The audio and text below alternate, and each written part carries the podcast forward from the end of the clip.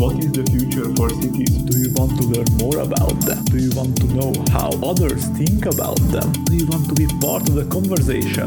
Then this is the right place. Welcome to What is the Future for Cities podcast. Today I will interview Natalie Arevalo, an environmental designer, urban researcher, and lecturer. We will talk about her vision for the future of cities, environmental behavior research, human sensing and its effects on psychology, and many more. So let's start with a proper introduction. Natalie has a PhD in environmental design, and she is an urban researcher and lecturer. She applies evidence from environmental behavior research into architecture and urban design. Her inspiration to pursue the field of environmental behavior was inspired through her parents who practice architecture and psychology. Another motivation to connect the human mind with the environment sparked through her career as a semi professional triathlete back in her native country, Ecuador. Through both motives, she understood the importance of training our minds to feel better in our environments where we work, live, and play. Since then, she has carried out international research focused on achieving higher levels of community well-being and supporting on the translation of people's views into urban designs and policymaking. Particularly, she conducts research around the fields of crime prevention through environmental design, neuroarchitecture, and environmental psychology, channeling into development of publications, workshops, training, and design studio curricula. Currently, she explores a better way to bridge the fields of architecture and psychology, engaging in conversations published on her website, which can be found in the show notes. And with that, Natalie, welcome to the podcast. Natalie, thank you so much for appearing on the podcast. Let's start with environmental behavior research. What it is and what are the benefits of such research? Thank you, Fanny. And what it is is basically is the study of the um, psychology of humans and how we interact in our environments. It could be natural environments, it could be built environments. In my case, I focus in built environments, of course, because of my background in architecture and sustainability. When I mean about the psychology of humans, it means understanding this uh, psychological process, such as sensing through our senses, obviously, perceiving the space, having thoughts or cognitive processes in our brains, and then acting, right? As a result of all the psychological process. I think after the pandemic times, these sort of topics came surface and became more interesting, I think, for designers because, you know, we realized that we spend so much time indoors and how our spaces affect us in terms of our emotions or perceptions is just very relevant for ourselves. Yeah, so I think this is really a topic that has been my passion since my undergrad studies, but actually I wasn't really sure what I was doing, to tell you the truth. I didn't know that this was the field of environmental behavior until my master's degree when I study about pro-environmental behaviors of office workers in a high-rise building in China. It was quite interesting. And then I studied the perceptions of fear of crime in university campuses. So all this research I have taken through my path is just pointing out towards this relationship that we have our psychology is exposed to our environments, right? So I'm very passionate about it and I would love to continue researching topics like this. Why do you say that COVID highlighted this environmental behavior research and how did it highlight the connections? All the time we spend indoors, which was, you know, because of the lockdowns, it made us realize that potentially some of our spaces are not appropriate to spend so long that maybe the colors of our walls were annoying us after so many hours of being indoors. I can give you an example from my experience. We used to live in a townhouse, a little bit old, and in our main dormitory, the windows were in the ceiling almost. We didn't have connection to, with nature. We didn't have windows, so it was almost like a prison, to tell you the truth. And we couldn't really move at that time because it was difficult because of lockdowns. But I was starting to feel after some time of being for so long indoors like a prisoner I didn't have any connection with the outdoor. I was really feeling enclosed, this internal feeling that tell you that this is not correct. I don't feel good. So I think there were some examples like that that I heard from friends. The other one that we were allowed to go outside and walk only around uh, five kilometers or perimeters, right? It was about appreciating so much our green spaces. When you go outside, you wanted to have the freedom, feel like you can do anything, even though we had this limitation. So again, it's about these feelings that we perceive in our environments. Also seeing someone else walking around you, it was such a like, whoa, I'm kind of connecting at least through my eyes only, right? Just to look at other people, it was like a big relief to feel like you are not alone in the world. It's just someone else. It was so nice to see, you know, the dogs, people walking the dogs, or, or some of their kids playing around. That's um, the relationship I made through the pandemic times. And I think Another example it can be like I don't know if you heard, but we see that now people are talking a lot about mental health, creating about the frameworks and policies, guidelines. They are really pushing towards this type of understanding and connecting, not specifically design.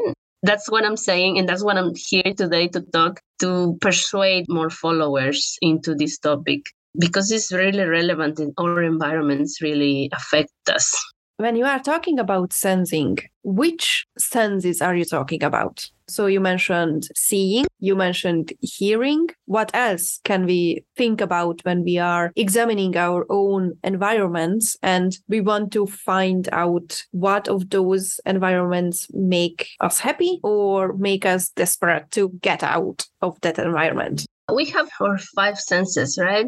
Sight, smelling, hearing, uh, taste, and touch.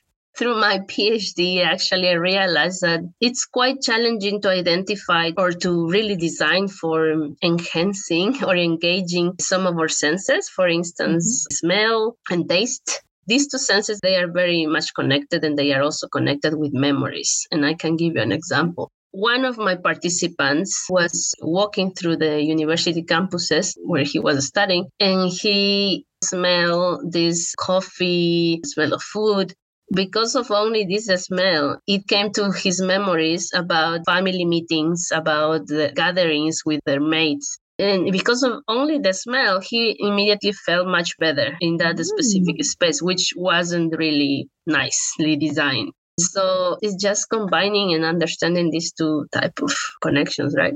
There is also an interesting example, and I can tell you that in today's design practices, what they are doing, they are engaging or trying to enhance our senses. For instance, in theme parks, what they are trying to tell you is like you are in a different world, maybe in the future, completely different place. So I read recently one article that in Europe, actually, they are creating this theme park with different sort of smells that they've never uh, explored before such as the smell of ice creams, the smell of rain, even. They are really going the extra mile it's quite interesting. And why they are doing that because they want us to feel, to play, engage our senses and make us feel that we are in a different world, in a different part. So it's just very exciting. And with this whole environmental behavior research background, what does the future of cities mean to you? It's a great opportunity to create those circumstances to accept and include the psychology of people through the design processes, but as well as in retrofitting processes. And why I'm saying acceptance, as I mentioned earlier, it's because currently it's just very limited what we see in practice the majority of designers at this point rather focus in the client's needs rather than the final users of the space. And for a logical reason right? We're talking about budgets we're talking about time and effort because it's not really a straightforward process. It can take a good time and expertise and budget to conduct this sort of research. But this gap actually between practice and the easiness of translating the intangible concepts such as emotions and perceptions into final designs is actually not new. From the 70s, some authors, such as Rapoport, actually famous environmental designer, he's one of my favorite authors. He was impressed because he saw, wow, like everybody's really accepting the field. We are gonna be happy. In the 70s, it was really rising, but then in 90s, because of all the factors I mentioned, it declined again. And up to now, that you see these very strong worldwide events really push us to start thinking new ways to connect as the individuals with our environments. So yeah, I think this big gap between the theory and practice is one of the limit to accept the psychology of us of humans. It's important for designs Together with this, of course, is the inclusion of methodologies that can help to transfer these intangible concepts into buildable product design products, which is the goal of designers. So, in that sense, I think the future of cities to me means finding these opportunities for acceptance, acknowledge, and inclusion of the intangible dimension which of human psychology, such as emotions of fear, for instance, emotions of happiness, into designs as well as in retrofitting designs, so projects that are already completed. Then, what are the three biggest fears or concerns regarding the future of cities? When I was thinking about this question, it just so much to talk about it. It's very interesting. And when you look, because of course I did research preparation for this talk, when you just type in Google future, right? Everything that comes up is about digital, smart, intelligent, automated. So all these kind of uh, evolved words that sound very cool, sound very wow, right? Interesting. But on the other hand, they are also coming out some other words such as cybersecurity, privacy awareness, surveillance. So I think that that's where my concern comes in because there is a very thin line between the use and abuse of technology you see, in today's world, we are very much connected with disclosing our private information, unlocking passwords with our fingerprints or through facial recognition. All of this just brings up some fears about over policing, about ethics, about uh, consent. Are we really aware of what we are giving up? honestly, my personal opinion, I think I'm not uh, aware of what I'm saying. Yes, sometimes when I download an app and you just click, click, click, accept, and, and that's it. You are not sure. I can give you another example in, in a public space, for instance, shopping malls in UK. Some of them are using these thermal surveillance cameras, and this was due to COVID. They can keep track of who's having the um, higher temperature, right? I mean, relying fully in this type of technologies, I think it's quite dangerous as well. And instead of gathering accurate information, you can just misinform yourself. For instance, there are groups of people that naturally will have a higher body temperature, such as pregnant women. But if you are just absolutely saying, okay, everyone that is higher than 37 Celsius in body temperature, they are not entering in the shopping mall, right? That's when this marginalization of different groups can happen. And this is also what I am kind of concerned in the future. I think, let's say, the second concern I have it would be about people's capacity to adapt and live in those futuristic cities taken from science fiction movies.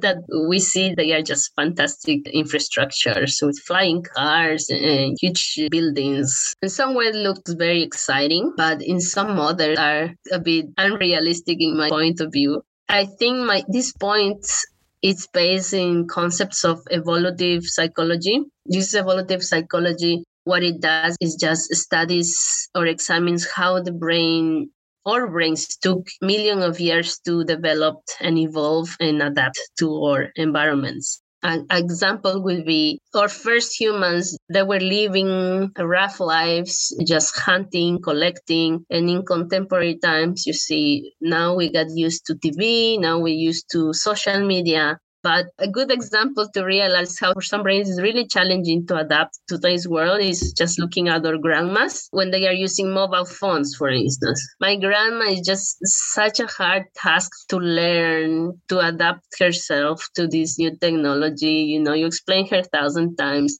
You just press this button, press this other thing. And she's just like, no, she doesn't get it. so that's a very simple example, but I believe this adaptability, it can take up to 100 years. So if you're just proposing a new smart city built from scratch, such as the line in Saudi Arabia, this new project that it came up, which is, yeah, as the name suggests, it's just a city shape in a slender line up to 100 kilometers of length. It has only 200 meters of width and 500 meters tall. So I'm just wondering if this concept, besides being very interesting, but how are they going to invite everyone to start living in a place that is super new for us? That according to those measurements I just told you, it will be extremely dense because it will host 9 million people. For me, it just seems very unrealistic. So the capacity of people to adapt to these new environments. For instance, Paul Bloom, professor of psychology and cognitive science of Yale University, he mentions that there are some factors influencing people that they might not be able to cope with. And density is one of them. We are not programmed as humans to live with so many people around us. I'm just concerned that projects like that, if they ever take place, it would be a complete disaster in many ways. Adaptation could be one of them. And this takes me actually to my third point, which is quite connected. If this adaptation doesn't happen with these new futuristic cities because they are not livable, they will turn into ghost towns, right? And it will be a complete waste of resources. We already see this type of anomalies happening. I think China with the Ordos, it's one of the examples.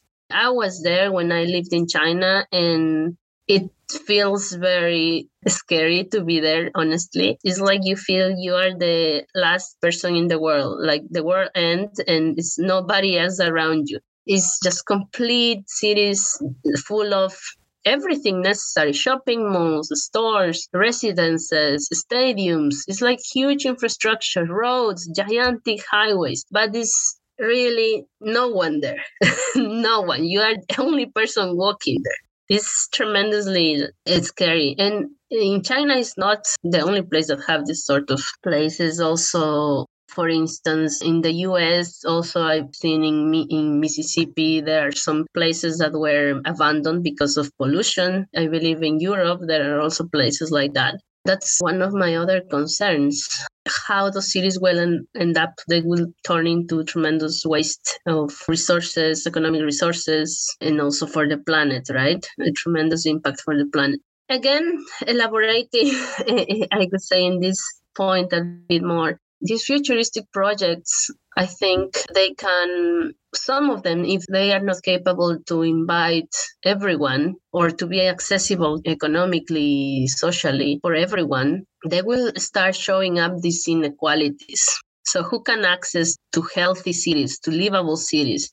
Maybe I don't know how much it's going to cost living in the line, for instance. Am I able to afford this? These sort of projects might highlight more the gap between the rich and the poor that could be one of the um, concerns I have. Together with, for instance, also when we talk about health inequality, and actually now it's happening. We have rivers that are contaminated. Recently, the river Oder in the boundary with Poland in Germany, they are studying what happened there. But all these interviews that they are conducting with the people that live nearby, they are tremendously sad, disappointed they feel their lives are already ruined because they used to fish there, they used to have some fun with their families, but now that the river is contaminated, is like where are they gonna go?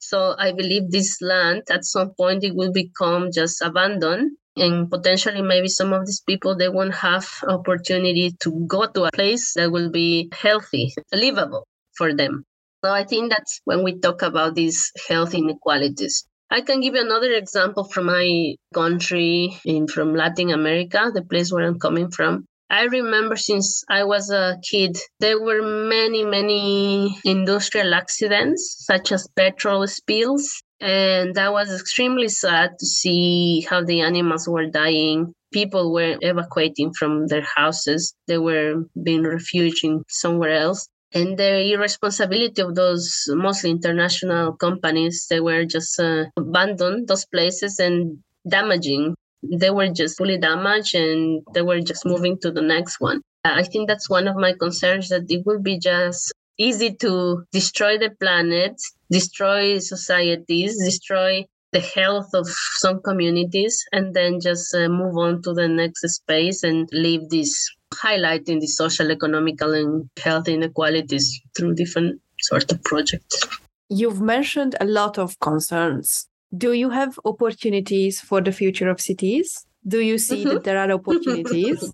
yes, I have also good ideas, and then hopefully that's the positive side. Yeah, of course. One of the opportunities I see in the future is reinventing spaces. When I mean reinventing, it's not only about changing the function of some specific spaces, but also it's about the meaning we can give to people about those spaces. Let's take the example of one of the recently debated spaces, such as cemeteries. I think cemeteries they became very important again in pandemic times because some people the only green patch they have nearby their houses it was a cemetery they only had to just go and walk around this place and some of them were feeling strange some of them were feeling fearful but it was sparking rather negative emotions in this type of space because we are not programmed to consider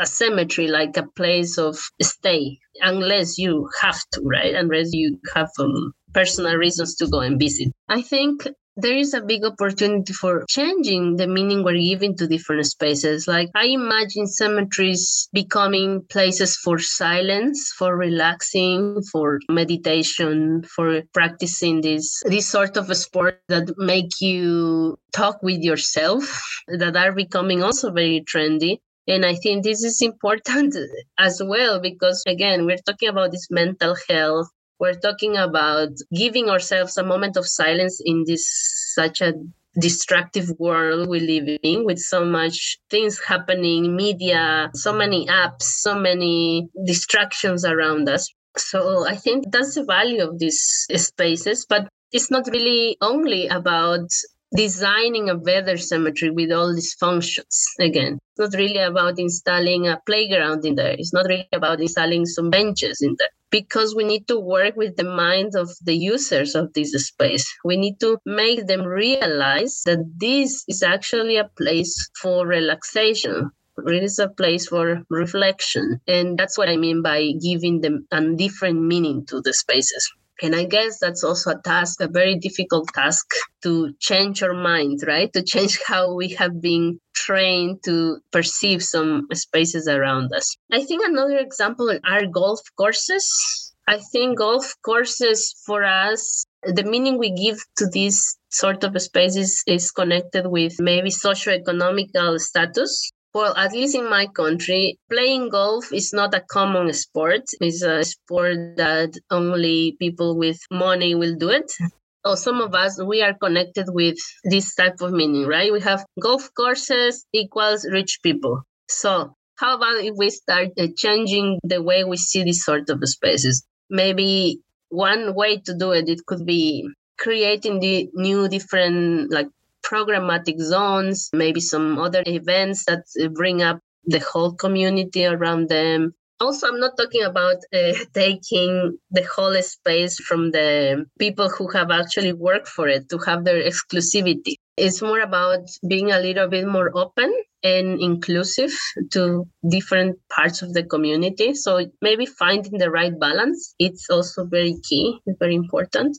Another opportunity in cities, I would say cities have lots of potential to be more accessible for different groups of people. For instance, one key term that is coming up as well, very recent, neurodiverse people. So people with different physical and mental capacities, as well as just different transition. I would call it transitional groups like mothers, like I'm one of them, right? Mothers with prams. From the perspective of mother with prams, I've seen lots of limitations that city has, but of course, lots of opportunities to improve. And I think it's very doable. For instance, just simple thing when you go with the pram to take the tram, sometimes there are no ramps. So you're with a very heavy pram and with a bunch of things in there. So it's very difficult to access. But I think these little things they can be done. And I think one of these approaches that's also gaining more interest, at least in Melbourne, is universal design is design thinking about many different types of groups and users of the space and i think that that pathway i think it's more inclusive and i think it's a big opportunity for the city to address and to become better places for live and work I have one more. It's a bit about the um, using some of the spaces for like enhancing the spaces that are already out there. What do I mean by this is Okay, let's take the example of uh, Royal Botanic Gardens. This is one, I think, an amazing space for the ones who don't know what it is. Basically, it's a forest immersed in the city of Melbourne with 38 hectares of area and around 8,000 species of plants from many different parts of the world. I think when you are inside this park, you can experience the tropical humidity and there is when all the senses are in play again. You feel the temperature in your body changes right? You feel the humidity you feel you smell even differently you see different. It's about the possibilities in the future to enhance more those urban parks for instance. I think that's a great example to help us to really seek those emotions that we are striving for, such as peacefulness, for instance. A place for recreation is really a place to recreate yourself, a place to have different types of views, of really to get out from your office and forget about that and just focus in the place because those places are designed to enhance all your senses, to be multisensory engaging. So I think we could even design better spaces for recreation, especially. And I think that we have lots of opportunities for doing that. And within these opportunities, what is your role in establishing the future of cities? Well, I feel committed to this research with environmental behavior I think I'd like to spread the word about this field and thank you again for this channel. I think it's a good start for me to give voice to the field, if I could tell that, because we are not that many in this field, I can tell you worldwide. It's gaining more interest, but this is still, we are few of us fighting for across different audiences and creating material, creating content, research about this. I think that's my main priority to connect in a more straightforward way the psychology of people with our spaces. Natalie, you were really generous with your time. I highly appreciate your answers, and we could talk for hours more about what are the biggest obstacles using this environmental behavior research in practice and real life. But I want to be respectful of your afternoon. So, do you have any closing comments or requests for the audience? Well, it could be just a reminder or wrap up what I mentioned that we should really acknowledge that we are very much connected with our spaces. Please do not take for granted that some spaces, for instance, will be safe because the way they have been all life.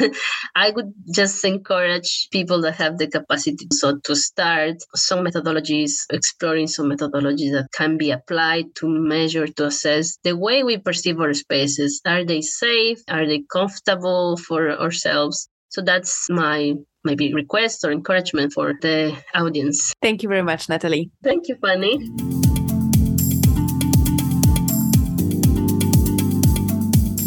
It was really interesting to hear from Natalie that although there are many problems, the opportunities are also numerous, and her approach to revitalize cities with changing the meaning of different spaces.